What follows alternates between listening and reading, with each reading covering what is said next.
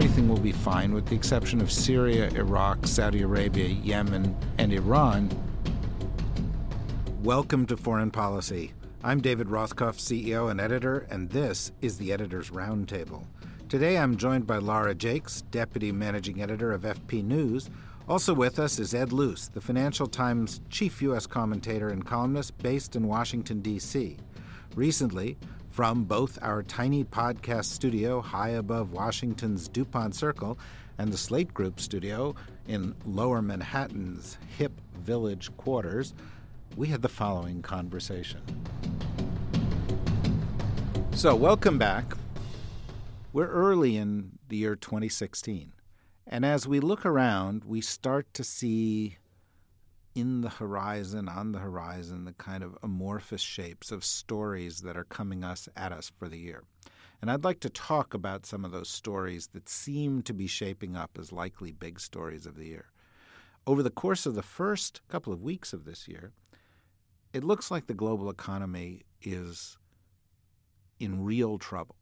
Global stock markets have taken unprecedented hit, taking them bring them down into bear market territory. There's real worries about emerging markets led by China, but also including markets like um, Brazil and Turkey and India and elsewhere. Um, and so, one of the stories, you know, we haven't really had to deal with for the past few years is economic crisis. Ed Luce, you're with the Financial Times. No other publication in the world understands these trends better than the Financial Times. Is this likely to continue throughout 2016 as a big story? I, I think so. Yes. Um, look, I mean, we're we're already getting into just just four weeks, five weeks after the Fed finally raised interest rates. We're already already getting into the phase where uh, not just Fed watchers, but one or two people on the board of the, the, the, Federal Reserve are regretting or hinting heavily that they regret that decision as being premature.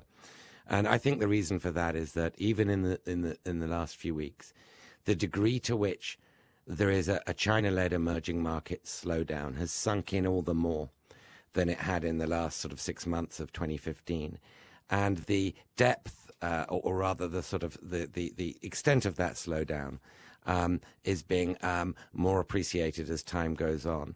There, in terms of more proximate causes of worries about growth in 2016 there's clearly you know a, a commodities super cycle downturn, and commodities super cycles, as your friend and, and my our mutual friend Daniel Yergin keeps reminding us, t- uh, go in 10, 12, 15 year phases, upswings and downswings, and we're in. We're, we're only about a third of the way, if that measure is correct, into a downswing. Um, oil is below $30 a barrel. Um, the other commodities have had equivalent price declines. And for vast majority of emerging markets, that is a major hit um, to their export um, growth. Of course, it's good news um, for importers like China and India, um, but China is is slowing down pretty sharply for other reasons. So that those are the sort of trends, the shocks that could potentially exacerbate that um, are China devaluing the renminbi by 20, 25%. All its competitors have seen their currencies depreciate 20, 30% against the US dollar. Um, but China has held firm. Um, how long can it withstand um, that pressure? Probably not very long. Um, and if China does give in and, and devalue and de facto devalue, that would be a, a seismic shock to the global economy, and it would incidentally be a, a major shock to um, a, U.S. presidential election. But I know we're not discussing that. No, no. Look, we're looking for the story, and remember, I'm I'm conjuring up amorphous, dark images on the horizon that will be the big stories of the year. If China devalues its currency, you're going to have a presidential campaign which will be about who can beat up on China the most, right, Laura? Mm-hmm.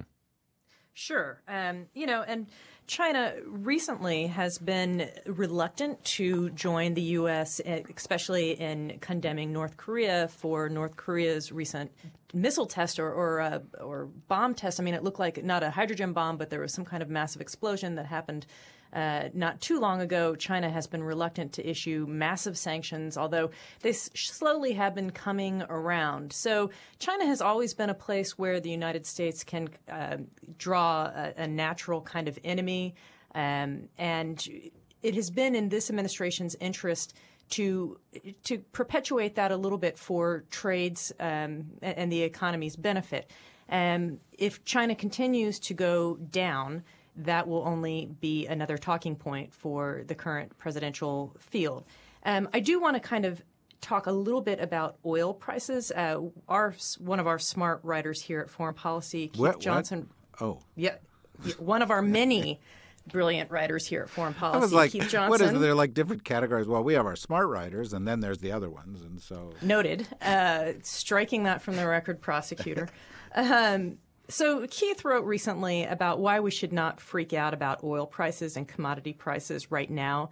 Uh, and I think one of the, the talking points that came out of Davos, although you recently returned from Davos and you can speak to this if you like, David, was that uh, in the next six months, the price of oil per barrel will probably go back up. That it's hitting a low now. It probably will go back up by the end of the year. Keith wrote that one reason for this is because um, the production of oil is going to start to slow, and so there will be less oil on this right now glutted market. And that I only mention this because I think that's going to upend this whole debate about China and the economy. And also underscore that sometimes we just don't know. I'll be Donald Rumsfeldian here. We, we don't know the unknowns right now. So presumably that means that the slowdown in U.S. production, because so many people are losing money and can't produce at these prices, the cut in American production will exceed the new supply coming in from Iran. Because there's a big new supply line potentially coming in there. Yeah, but it's not that big, right? Okay. Mm-hmm. I mean, it's only a couple hundred thousand barrels a day, right? And it also isn't just about U.S. production. Investment in oil production is going to slow considerably because there's going to be less money to put into it, right? Since the price of oil is down, that there's going to be less money to play with, ergo, less money to put in uh, new infrastructure for oil Mm-hmm. production. And so there will be less oil on the market. Demand is still going up, although it's slowing. Yeah, fair enough. yeah. But that I mean, look, that's a smart analysis, but it also there's also a lot of other smart analysis out there that suggests that low oil prices will be there for a while. And it gets us to another of the lurking stories on the horizon, which is the tensions that flared up uh, towards the end of last year and the beginning of this year between Saudi Arabia and Iran. Now you have Iran with sanctions being lifted, and all of a sudden we're starting to see what sanctions being lifted meant. But it's not just that the money is flowing back in, it's that lots of investors are showing up. And I saw one figure recently $30 billion in new investing. Iran is getting substantially strengthened economically. It's at the table in a new way. It's making the Saudis uncomfortable for all the reasons that we used to think of. But if Iran coming on the market with oil pushes the price of oil down around 30 into the 20s for much longer, the Saudis have a really serious problem, don't they, in terms of being able to pay the bills? What I've read is that Iran only produces a million barrels, 1.1 million barrels a day, and Saudi produces far, far more. Right? I mean, is it even apples and oranges? I think there's a marginal tipping point there, though, isn't there? I mean, if you've got, uh, for, for the sake of you know uh, argument, I can't remember the exact numbers. If you've got demand for 81 million barrels a day, global demand, and you've got an 85 million or an 80 sorry 83 million production, is a gap something like that? The figures might be a little bit off, and you go up from 83 to 85 that margin doubles, even though it's a tiny proportion of the overall production. That that margin between supply and demand doubles. Yeah, there's a lot of thinking that this is going to add pressure and that the tensions between them could have other effects, right? So, one of the other effects is they're less cooperative on issues like Syria. And if you don't have Iran and Saudi Arabia cooperating on Syria, how are you likely to get to a deal on Syria? I also think as we look towards Syria deal for the year, not too long ago, see, former senior administration official Tom Donilon made a statement to the effect that he thought the U.S. would be, have to become much more involved in Syria than it had been as the situation continues to evolve. Uh, how do we see that story playing out over the next several months? Yes, there is a there's a huge schism between Saudi and Iran on how to deal with the Syria question. But as large of a schism is Saudi and Russia. Both Iran and Russia are helping Bashar al-Assad. He's their dog in this fight. And so you can see where Riyadh might say, I don't trust not just Iran, our kind of longtime natural enemy, religious enemy, but also Russia on this. I mean, why would we all work together? But the fact of the matter is, is that the Syrian opposition is completely fragmented right now. You have the factions that Riyadh is backing. You have the factions that uh, Moscow is backing. You have the faction that Cairo is backing. And then you have the United States and the UN trying to broker some kind of agreement to get everybody to the table when some factions will not play in the same sandbox with other factions. So that is what is going to have to be resolved first and foremost. And whether or not, I mean, we have now seen this, this negotiating process drag out for weeks, if not months. There will be some more meetings in the next couple of weeks that we will see whether or not this will shake out. I would not be surprised at all if it doesn't. There seems to be a, a general agreement to disagree. You do have to ask at some point if people really do want to find a solution because there is no willingness to compromise on any sides right now. Um, the, if if I could sort of put in a potential point of light, I don't. This isn't a prediction, but you know, I think the Saudis, even if they did change their mind on oil production, are not going to, you know, OPEC's too small a share of the world market to get a cartel together to cut production to, to drive prices up. So Saudi Arabia, for the foreseeable future, is going to be in dire fiscal straits. And it's got, you know, one of the youngest populations in the world, and it's got deep seated, particularly with the new king and his son, the deputy crown prince, deep seated concerns about its political legitimacy and and you know fiscal uh, dollops of fiscal um, largesse have helped ease that in the past. That's not going to be so easy. So Saudi on the one hand, Russia ditto. Russia is you know on the economic ropes. Putin's high um, approvals ratings are plummeting. Um, he is beginning to sound a lot more emollient on things like Crimea, Ukraine, I mean, Eastern Ukraine, and indeed on the Syria talks situation because of the prospect of continued declines in, in, oil and gas prices. And then finally, Iran, if we're talking about the sort of three biggest external players other than the United States. Finally, Iran is potentially, I mean, and this is a really going out on a limb, potentially less unconstructive mode um, than its normal destabilizing role because there is a lot of money being unfrozen because of sanctions relief. There's going to be a lot of deals being done, like the recent Airbus deal to buy a lot of Airbuses. They want to buy Boeings too. That the, there is potentially, if you're seeing the glass half full, an Iranian, greater Iranian stake in not destabilizing the re- region than there was before, all of which could push tired, exhausted, or in Iran's case, slightly less negative players into different positions. I couldn't possibly produce a prediction out of this. Hmm. Um, but I think it's a moving feast of very complex parts, and it's it's even harder th- to predict than almost anything else. Sounds like you've been out drinking with Ben Rhodes. Does he drink? I have no idea. I just it just sounds a little bit like, well, yeah, this could all be fine, and Iran could behave really great, although they never have. Well, Iran's got their hands full with some domestic issues right now as well. The President Hassan Rouhani had worked very hard to get implementation day done before some upcoming elections in late February that will start to decide kind of who it's an election for a group of people who will decide who's the successor to um, the supreme leader Ayatollah Ali Khamenei. And this is a hugely important election for President Rouhani because it will determine whether or not Iran's political domestic leaders hew to this more moderate track that Rouhani has tried to set since he was elected in 2013, or if it will start to go back to a more um, right wing position, as what we have seen uh, from the the, the Islamic Republic for, for decades now. So they they've got Iran has its hands full as well. Um, and let's also not forget what another. I mean, Iran less so, but some something that Saudi cares more about, maybe even more than than Syria, is Yemen, the civil war right next to them, and it is not going particularly well for the Saudi-led air campaign in Yemen. And I think that uh, Saudi and the United Arab Emirates, uh, which is supporting in that air campaign, are both quietly but desperately looking for ways out of that, even if they can't admit that publicly. Well, it sounds like the Middle East is going to be just great for the rest of the year. no need to worry, really. Yeah, the, the well, the president though, you know, they all things are going to be fine with ISIS soon, right, guys? I mean, Laura, you were the Baghdad bureau chief of the Associated Press. What what what what what what is your sense of how the battle against ISIS is going? My sense uh, is a little more dark than what the administration and the Pentagon says about the situation in Ramadi, uh, which is a city in western Iraq um, that Iraqi security forces that are backed by the United States recently, quote unquote, liberated.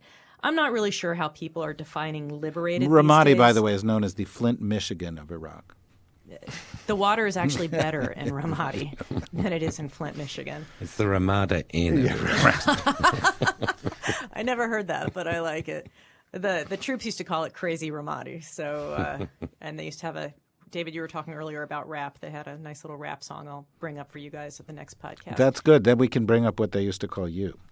We will see. Um, you know, if if Iraqi troops can hold on to Ramadi, I suspect they will not. I suspect that the bright, shiny object will shift off of Ramadi at some point and onto another battlefield, whether it's the oil refinery in Baiji, whether it's Mosul. Everybody wants to take Mosul. That's where the Islamic State is headquartered in Iraq. That's going to be a very, very, very hard fight that's going to require many, many resources. And once we, we, the grand we, being Iraq, being the United States, being the Shia militias, um, the the Sons of Iraq and our Sunnis. Iranian our Iranian allies. Well, Shia militia is backed by Iran. Yeah. Um, once we take our eye off Ramadi and look at Mosul, I suspect that the Islamic State will start moving back into Ramadi. I mean, for example, they still hold Fallujah. And Fallujah is 45 minutes away in Anbar province in Iraq. Right. And they took Fallujah two years ago. And when we supposedly kicked them out of Ramadi in the great victory of several weeks ago, which apparently was not really a great victory, there were 300 or 350 ISIS soldiers in Ramadi versus 10,000 Iraqi soldiers. Uh, so essentially, what we're doing is pushing the food around on our plate, and when we squeeze one place, they go someplace else, and so forth. So it looks like you know the notion of somehow being able to achieve great gains uh, is going to be elusive. So this overview that we've got so far of the Middle East suggests that everything will be fine with the exception of Syria, Iraq, Saudi Arabia, Yemen, and Iran. Everything's great. Everything's sunny in Kuwait. Yeah, Kuwait is fine. Oman is Oman's doing great. Wonderful. Muscat is a real a nice destination, a haven of stability, a haven of stability, and then of it's course too hot there to do to be angry. Yeah, well, okay, that's possible. And then you know we we haven't really gotten into Afghanistan. Well, let's get into Afghanistan for a second, guys. You know we don't talk about it very much. We're sort of leaving, but the Taliban seems to be gaining strength it's quite possible that by the time Barack Obama leaves office, the Taliban will be stronger than they had been at any time since September 11, 2001. True or false? Well, let me take a stab at it. I'll be more interested in Lara's answer, but I'll get me out of the way. I'm not sure how, how quickly um, the administration is leaving now. I, mean, I think General Cartwright, who's in charge of operations there, you know, was just very sensibly s- succeeded in expanding um, offensive targeting permission to include ISIS in Afghanistan. Um, because ISIS is getting an increasing franchise in portions of, of the country there. Um, General Campbell, I do I do apologise. There is clearly um, a blowback. You've got a very odd situation between Pakistan and Afghanistan, where you know you've got uh, the Pakistan Taliban operating from Afghanistan, and Islamabad complaining to Kabul about it, which is a mirror image of what the problem has been for most of the last 15 years, namely that the Afghan Taliban have been operating from within Pakistan, and Kabul has been complaining to Islamabad about it.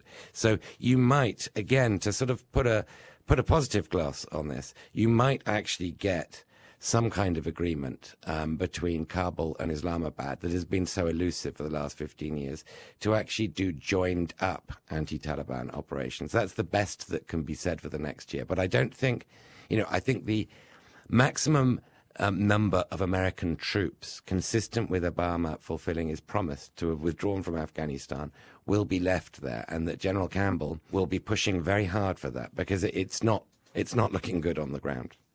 By the way, I want to insert something parenthetically here. When I made reference to your nickname, it was nothing disparaging. You have one of the most badass nicknames of anybody I know, and I'm not going to discuss it here on the air. But I did. It was a.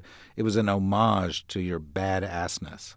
my Iraq nickname was Bitch Kitty, so which is a nickname I'm kind of proud of. So I'll just put it right out there. Okay, like, well, no, no. If you want to put it out there, I, I definitely think it's a tribute to the fact that you were a badass war correspondent. Well, thank you very much. Going back to Afghanistan and Pakistan, I want to kind of focus on something that Ed mentioned. I have been very interested in what's going on with the spread of the Islamic State in Afghanistan of recent. Um, we saw this coming more than a year ago, I think, or about a year ago. And more importantly, the Obama administration saw this coming a year ago. And at that point, they, there was an internal argument within the administration on whether or not the ISIS fighters or the people who had pledged allegiance to Daesh in Afghanistan should or could really be considered Islamic State. Um, they call themselves the Khorasan province of Islamic State. And the concern of the administration at that point was well, if we consider them to be Islamic State, we have just broadened the war against ISIS beyond Iraq and Syria. And we don't really want to do that. We want to focus all of our assets on Iraq and Syria. We need to really kill Islamic State at its core. That's all fine and good. And, you know, there are a lot of merits to that argument. But the problem is, is that we don't really control how the Islamic State spreads, right? And so as this conversation was going on about Afghanistan, the Islamic State was also spreading into Libya. It was also spreading into the Sinai um, Peninsula in Egypt. People in Boko Haram um, were pledging allegiance to the Islamic State. And so, what we have seen in the last couple of months, and certainly over the last years, the administration is grudgingly saying, okay, yeah, I guess you're right. We should have called them the Islamic State from the get go maybe we would have had a better chance at stopping, at deterring, um, and maybe not. Maybe there was nothing to do about it. But I think that this is going to be the big game changer in Islam, uh, I'm sorry, in Afghanistan, not as much as the Taliban. Well, it doesn't sound like a particularly pretty picture, and we haven't even gotten into what's going on in in Pakistan. Um, as we look towards, uh, say, Europe, um, Ed, uh, mm-hmm. Brexit? Yeah, well, the timetable for, for Brexit, you know, um, or, or, potential Brexit for the referendum on Britain's membership of the EU is David Cameron seems to to want to go sooner rather than later. So we're now looking at June, which means he's got to try and wrestle some kind of deal that he can put to the British electorate that persuades them that Europe has somehow changed its ways to suit Britain.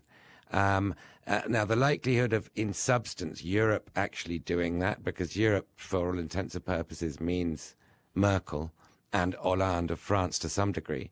The likelihood, given all the things that are on Merkel's plate, she's she's essentially fighting for her job now, with the refugee crisis in Germany. Her partners are fighting to retain the character of Europe, or some of her partners are, by maintaining um, open borders between member states. Other partners in Europe are doing their best to to close those borders. Um, uh, the the the chances of Cameron getting her to you know agree to amend um, internal EU uh, treatment of migrants. Um, uh, um, namely that there's uh, only a certain period of time uh, um, after which they can claim benefits in whichever country they reside, which is would be to break a sort of basic EU principle, uh, amongst other cosmetic, more cosmetic changes Cameron wants. The chances of him achieving that go down all the time. So he he he he knows Europe's going to get worse.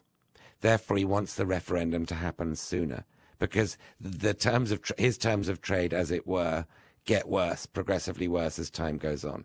So, you know, this is actually quite quite a sort of uh, going to be a very intensive four five month period for Cameron to get what he wants. Now, going for him is the fact that nobody wants Britain to leave Europe. Well, nobody except, you know, British nativists, and there are quite a lot of those, but, you know, hopefully not a majority. Nobody in Europe wants Britain to leave Europe um, it, it could tip the balance the whole way. And there's already worries about the EU unraveling. If, uh, you know, its second largest economy leaves, um, that, that could be a cue to so many others. You see that Poland has got a right wing government. Um, Hungarians have uh, have had for a while a right wing government. Greece is deeply disaffected. It's being asked to cope with the migrant problem, but getting zero debt forgiveness from Germany. If Britain left the European Union, um, you could see an unraveling of the whole project or, or, a further dramatic loosening. So, I, so that's what Cameron's got going for him. Is you, you know they, they want him to win this referendum, um, but the clock is the clock is ticking. This will be a major event, whichever way it goes in 2016. If you want a prediction from me, I think they'll just cling on. I think I think there'll be a sort of a narrow majority in favour of staying in because the British aren't particularly radical when push comes to shove. Laura, what town did you grow up in? Fairfax, Virginia. Twenty miles away from D.C. Do you think anybody in Fairfax, Virginia knows what the Brexit is or cares? I'm fairly certain that people are aware of the Brexit, but why do you ask? Well, I grew up in New Jersey, and nobody in New Jersey even knows. You know, you're like running contrary to my whole point here, which is that, like, middle America, does like middle America give a crap about the EU or not? No, it's not an issue in Iowa, that's for sure, in either campaign uh, or New Hampshire. Do you, do you think it would be a campaign issue? Do you think you could imagine Donald Trump making an impassioned plea for Britain to stay in the EU in the midst of his campaign for the presidency. Britain's trying to deny Donald Trump a visa, isn't it? I'm not sure he's very happy with Britain, but that's not. Although that's not going to happen. It was a petition. But um, sorry, Laura. Uh, do, no, do you no, think no. would this would this play in the campaign? Does this have Britain's any? Does, does anything? Can you imagine that anything happening in Europe other than a terrorist attack will resonate during the political campaign? No, because I hate to say it, but most Americans are so insular and only looking at domestic issues. We have seen the value of the euro drop um, dramatically from a year ago. I mean, when I was traveling to Europe with Secretary Kerry a year and a half ago, I mean, we were paying a lot of money. I go to Rome um, every couple of months uh, now, and the euro and the U.S. are almost on parity, and it's fantastic. Frankly, I'm very, very happy about that. So I suppose for the people who are going over to Europe and want to take advantage of a low euro, euro and a you know stable, I guess an unstable eurozone, that it, they will care about that. But is Hillary talking about that? Is Donald Trump talking about that? Will Michael Bloomberg talk about that? I doubt it. Well, as we look at the campaign and we look at the you know the the, the international issues that may resonate during that campaign, what are they going to talk about? Refugees. You mean keeping them out or that kind of thing? That is such a central point to the campaign because both sides are making the, um, or, or, at least having to address the argument of America was built as a land of immigrants. And here America is shutting out immigrants left, right, and center, whether they're coming from the southern borders from Mexico and Central America, or whether they're coming from Europe, or whether they're coming from the these horrible war zones, which, by the way, the United States is party to in some effect, and we're shutting them out as well. I think that that's something that both sides are going to have to address. I think that's going to be a pivotal point in this election. Ed, what are the not the top two issues that are going to be discussed in the campaign? I'd like to know what issues three through six are. In the unlikely event Rubio is the nominee, you will actually have the Republican nominee and the Democratic nominee, whether it's Hillary or Sanders, arguing over who is has the better plan to lift people's incomes and, and wages and provide them with the jobs of the future. And I think uh, that would be the sign, a sign of a very healthy, rational democracy debating what is most important to its future. Um, it, clearly, terrorism is going to be an issue. Um, wait, wait a minute. Event. Did you just call the United States a very healthy, rational democracy? No. In that in that unlikely scenario, that well, you know, it's not it's not that unlikely a scenario. I mean, it's not that improbable a scenario. If if, however, Trump is the nominee, he's not going to be discussing these issues. He's going to be, you know, um, scapegoating points three to six. Um, and you know he has he has a trick up every sleeve. He knows every dark art of public relations and of um, you know news cycles, and he's got all sorts of ways of um, reaching Americans, uh, the fears of Americans um, that that are not to do with economic debate. If we were going to have a rational discussion about U.S. foreign policy, shouldn't we focus primarily on enhancing ties, opening borders, and strengthening opportunities with Canada and Mexico, since that's likely to have the biggest effect on the most Americans? Look, I just I think we get the priorities all. You know, there's thirty thousand people in ISIS. There's some small threat that they pose. You know, the Chinese economy is going to go up. It's also going to go down. This happens in the world. These things happen. The Middle East is a mess. It's not going to affect us that much. We have stuff we got to do there. But, you know, even what's going on in Europe is not going to affect us as much as we talk about it. We talk about all these things a lot. But if you want to say what could affect the most people in the most substantial way, you could have a 5% improvement in trade with Canada or Mexico. It would be dramatically more than most. I, I think David is smitten by Justin Trudeau. This is all about Trudeau. Pretty much. We should get yeah. you that uh, tank top that has Justin Trudeau's face on it riding a horse, David. I'm wearing that as we speak here. I just threw up in my mouth. Listen, Canada is the United States' largest trading partner. Americans don't go to Canada. They don't take the advantage of going across the border to Canada as often as they could. Uh, the Department of Homeland Security was trying to help facilitate more cross border traffic and more trade and more tourism a couple of years ago. And they found that Americans didn't want to spend the $100 required to go get a passport to go over when the borders somewhat closed and you needed a little bit more documentation after 9-11 to go across the border than your driver's license. And, you know, Americans said, oh, I'd rather spend that money on something else than go get a passport. And so, yes, should more people go over? Should there be better cross border traffic? Should we be opening up these very obvious venues to increase economic diversity for both countries, all three countries, if you want to go NAFTA about it, yeah, we, we should and we could. But the fact of the matter is that many Americans, most Americans do not by choice. Not something that maybe a presidential candidate can encourage. Don't you think that, like, I mean, you know, Mexico there's this drug war. People are dying all the time. And I just saw today, the day we're doing that, another journalist died someplace in Mexico. There's all this awful stuff happening there, usually with American guns. So you have American guns going, you have American demand for drugs. If we could somehow go and address that core problem, you'd probably save many more lives than you would with anything that you could do in the war on terror. And if you opened up the trade between these two places, there's a million possibilities for growth that we don't explore uh, because we've allowed the relationship to fester in the place that it's festering. And that's been the case for a decade plus at this point, right? I mean, there is no magic silver bullet to cure this. And you one does have to wonder why it is that, you know, with all of the money that's thrown at combating terrorism elsewhere, why do we not just focus that maybe down at some of these drug cartels? I think that a, a massive victory was gotten recently with the uh, apprehension of El Chapo, and I think he's going to be extradited back to the United States for prosecution. What's that really going to do? Maybe it'll shut down the cartel. Maybe he's got an heir apparent. Will that really deter more people? Kind of doubtful. All right, Ed, we've traveled the world. We've talked about, you know, the Chinese economy. We've talked about the commodity super cycle. We've talked about Iran. We've talked about its boom. We've talked about Saudi, Syria, Yemen, Afghanistan, Iraq, uh, Europe. We haven't talked about Africa, although Lord knows there will be stories from there and a lot of bad stuff happening, particularly as terrorism spreads there. Talked about Canada and Mexico. What big, looming, dark, mysterious shape on the horizon, or perhaps something bright and shiny, that is likely to be a big story for the year ahead uh, have we ignored that we ought to be paying attention to? There are two things here, and they're related. The first I'd say is um, a sort of larger crisis of democracy.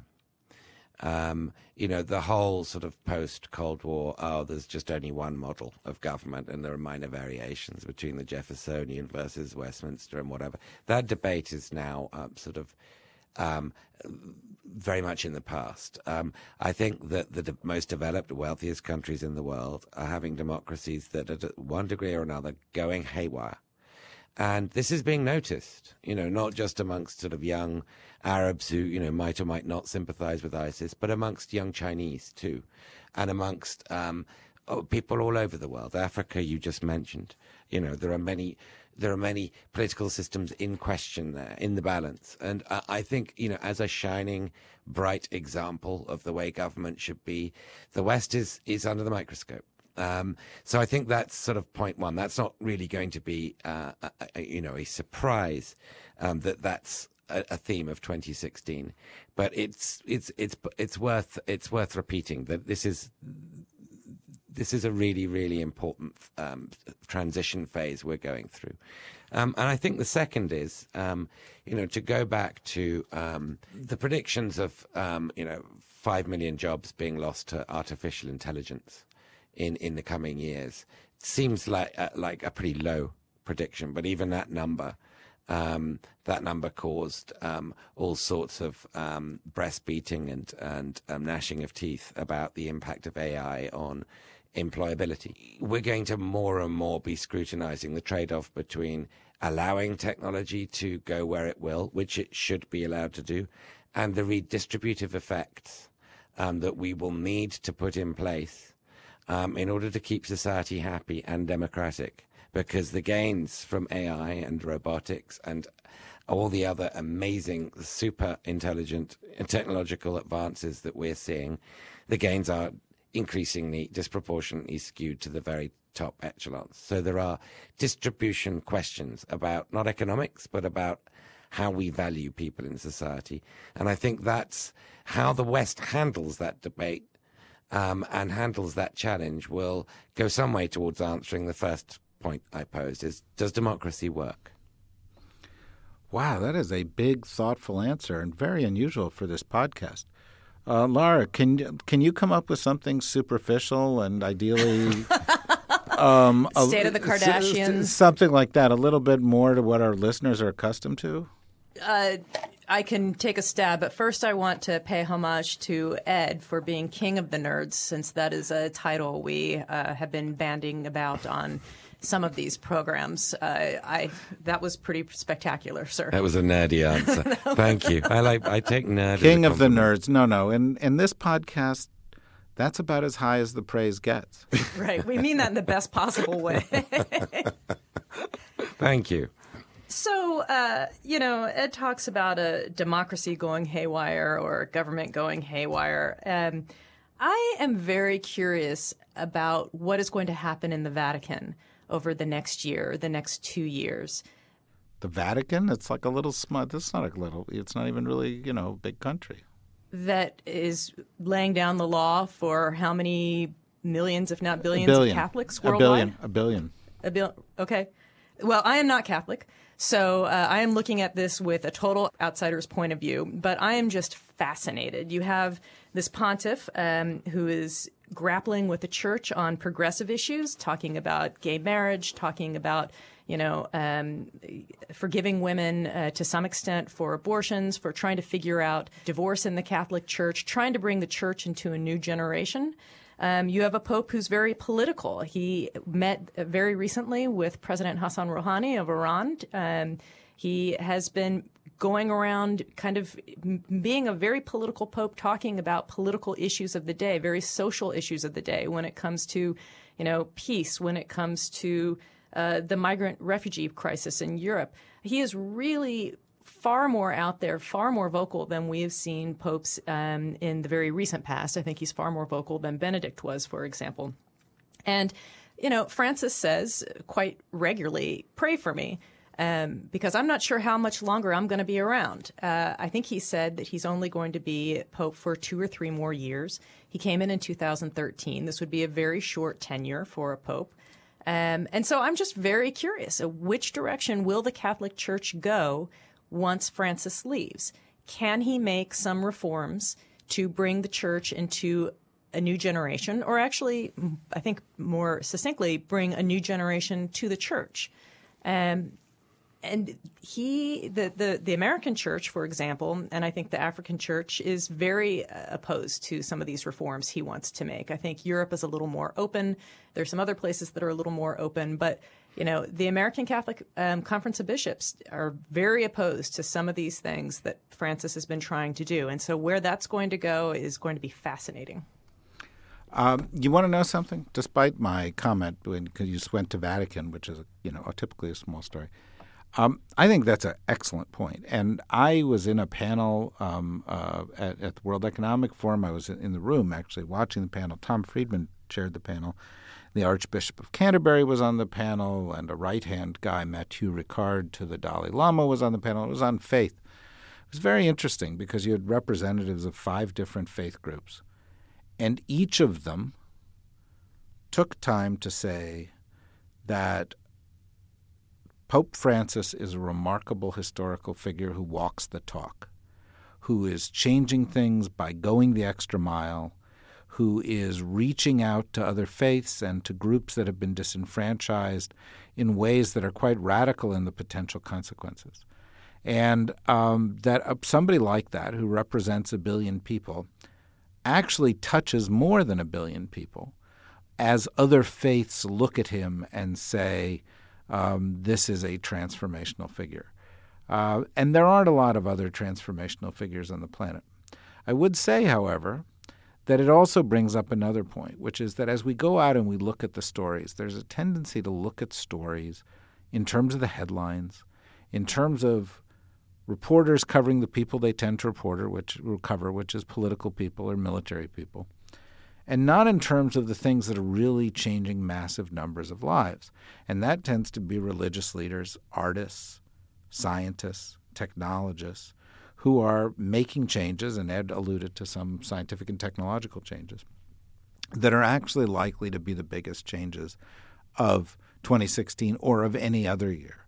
And so I think, you know, if there's an admonition that goes to somebody who's in an audience listening to a show like this, it's while there's a tendency to do the kind of tour of the horizon that we did, if you really want to know the big changes, the epochal ones, the ones that are going to touch a lot of lives, you have to turn away from the front section of the newspaper um, or um, the lead stories on the website. And you've got to go back and look at the people who are touching massive number of lives and reaching those people through their hearts or through their behaviors or through their view of the universe as opposed to simply through the political institutions in which they, by the way, have growing distrust. And so I think that's a good place to end this podcast. I think it's been a wonderful discussion. Thanks to Lara Jakes of FP and uh, Ed Luce of the Financial Times. We hope that you will join us back for another podcast next week. Uh, we are back in our groove and we'll be producing these things on a weekly basis. So I say thank you very much from the lovely studio here at the Slate Group, which has been uh, kind enough to host me while I'm up here in New York. Uh, and I say thank you to Ed and to Lara, who are in our tiny studio high atop Dupont Circle down there in D.C. And we look forward to all of you joining us again sometime soon on Editor's Roundtable. Thank you. Thank you. Thank you.